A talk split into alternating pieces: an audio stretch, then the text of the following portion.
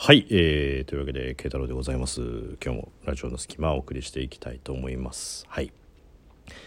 もう前回妄想で終わっちゃったからねもう。お便りもらって回答しなきゃいけないのに最後妄想でっていう。そのまだ入りもしない新入社員に入りもしないプロジェクトのことで怒られている子が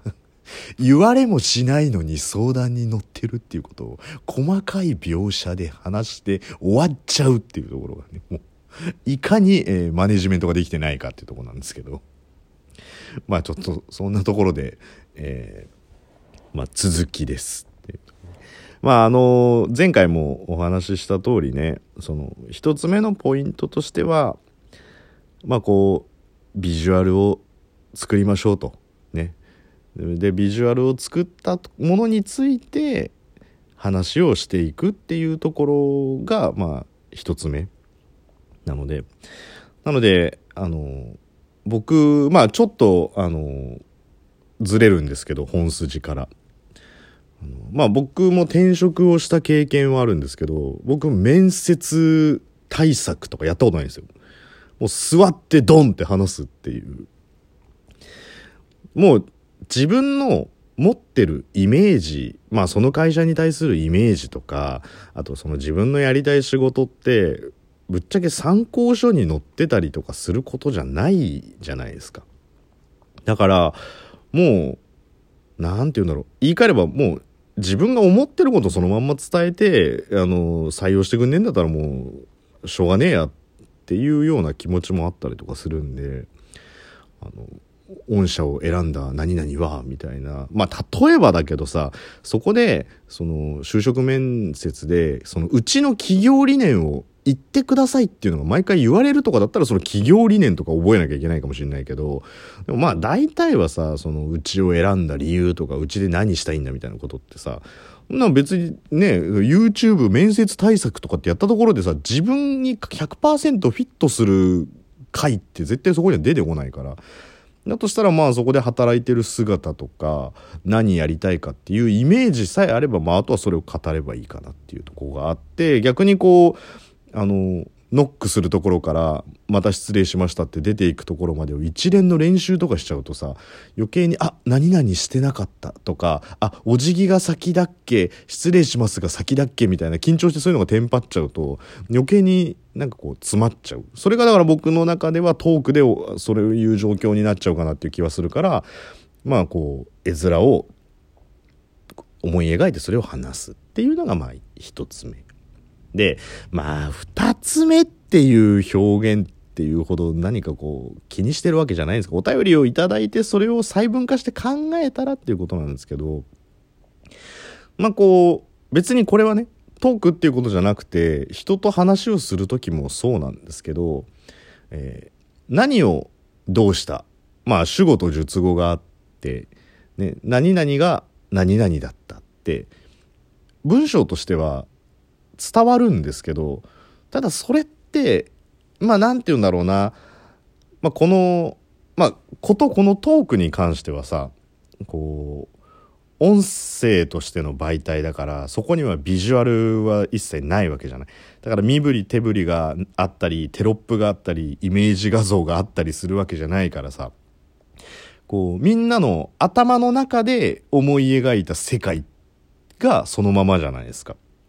まあだから一番わかりやすいのは小説で読むのとドラマでねその原作がドラマになったのってこうイメージと違うなーなんてよくさあるじゃないですか。主人公のイメージが違うそれはさ聞いてる側のイメージがもう先行しちゃってるから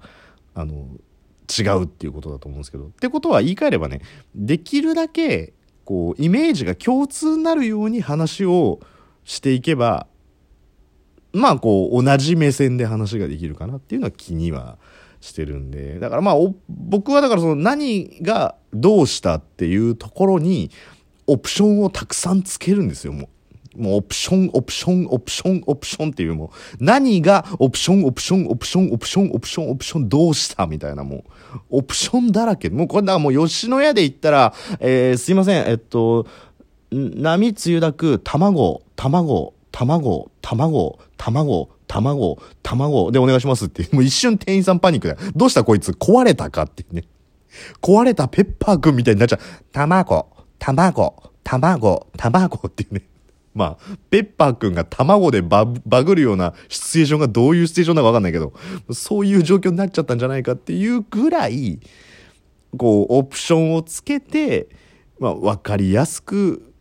話をする。だわかりやすく話をするっていうより、イメージしやすく話をするっていう感じ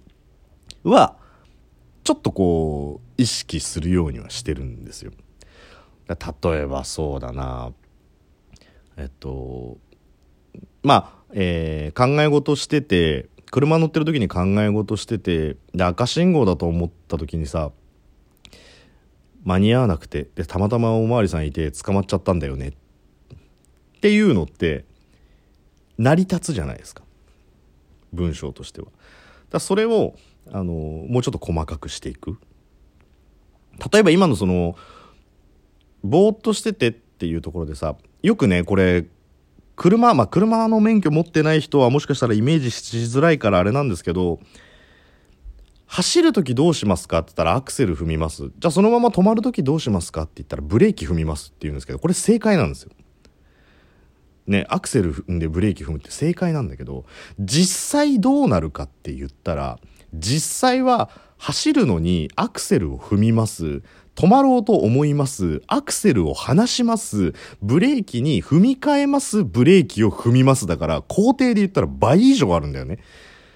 でもそこをはしょっちゃうから、アクセル踏んでて、えー、急いでブレーキ踏みましたって。それだけで言うとさ、本当にそのまんまやったらアクセルとブレーキ両方踏んでることになるから、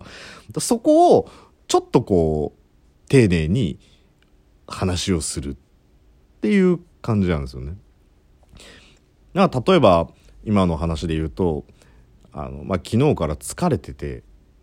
でぼーっとこう運転してたんですよってでその時にパッて気づいた時にはもう赤信号に切り替わってたんですよで赤信号に切り替わってるっていうところでブレーキを踏もうとしたんですけど踏もうとした位置がもう停止線超えてたのねで停止線を超えてる状態で今からブレーキ踏もうって言って、まあ踏みますわな。踏みますと、その大きい交差点のところにポッツンって止まることになるじゃない。そしたらさ、明らかに邪魔でしょだからまあブレーキは踏みますよ。ブレーキは踏むけど、でも結局ここで交差点で止まってるわけにいかないからどうするかって言ったら、ちょっと進まざるを得ないじゃん。だからまあこう進むんだけど、そうするとさ、まあ信号待ちのね、交差点だから信号待ちがさ、横にいるわけじゃないですか。タイミング悪い時ってあるよね。そういう時に限って、まあ、先頭にパトカーが止まってるわけですよ。僕の中では停止線で止まりきれないと思って、でも一応ブレーキは踏んだけど、大きい交差点の真ん中に止まるわけにはいかないと思うから、そのままちょっと前に出るっていうやりとりはあるよ。やりとりはあるけど、横でその一部始終を見ているおまわりさんにしたら、僕はすごくエレガントに、スンってこう、優雅にそこを信号を無視していったようには見えるわけですよね。まあそうなったらどうなっちゃうかっつったら、うーんってなって、まあ止まってくださいっていう感じになって、まあ、僕はもう鮮やかにそう追いかけられるわけですよ。で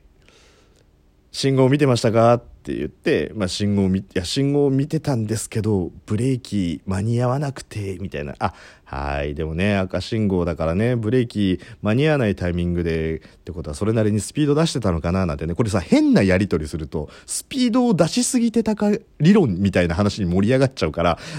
あ、はい。っていう感じで、まあ、捕まっちゃったんですけどね。みたいなさ、なんか、ことをすると、こう、信号無視で捕まっちゃいましたっていう一つのくだりだったとしても、やっぱりこう、イメージは膨らんでいくわけじゃないですか。できるだけその、たくさんの人がその時の状況をこう思い返せる思い出せるイメージが湧くみたいな状況にするっていうところはまあ自分の意識の中ではちょっとねこれは別にこのトークに限らずなんだけどトークってある意味こう人に対しての説明みたいな感じの部分も僕は含んでると思ってるからちゃんとそれは伝わるように伝えないとイメージが湧かないなっていうところで言うと、まあ、さっきの例えだとねブレーキをアクセルを踏んでブレーキ踏みましたじゃなくてアクセル離してブレーキに足を踏み替えてブレーキを踏むみたいなくだりもちゃんとこう入れといた方が分かりやすいかななんていうのをえー、まあ、最初に言ったねこう思い描いているイメージの中から、まあ、できるだけこう細かく見ていくようにするとまあ多少はこう喋れるようになるかな。だから僕としてはあったことをそのまま喋ってるだけなんで、いやいや、前回の後半あったことじゃねえだろ、えっと、イメージしてることをそのまま喋ってるだけなんで、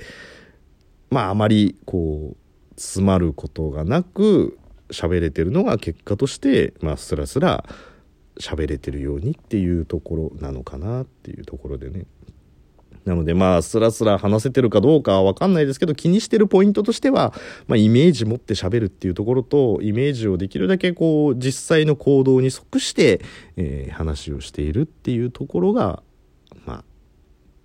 自分が意識してるところね、あくまで。それをやったからトークが上達するしないとかっていう責任は一切取れないですけど、自分はそういうふうにやって、まあ話をしているっていうところで、えー、果たして質問の回答になったかどうかわからないんですけど、そんなのを意識してますよっていうところが、まあ、お便りのお答えですというところでね、そもそもお前が変な妄想を話さなきゃ1話で済んだだろうっていうところで、はい、そういう感じでお便りちょっとご紹介させていただきましたということで、まだあの、ちょっといくつか、あの、お便りもいただいてるのもあるんで、ちょっと時間を見つけてご紹介をさせていただきたいと思いますけれども、えー、前回から続きます、今回のお便りについては以上となります。ということでお便りありがとうございました。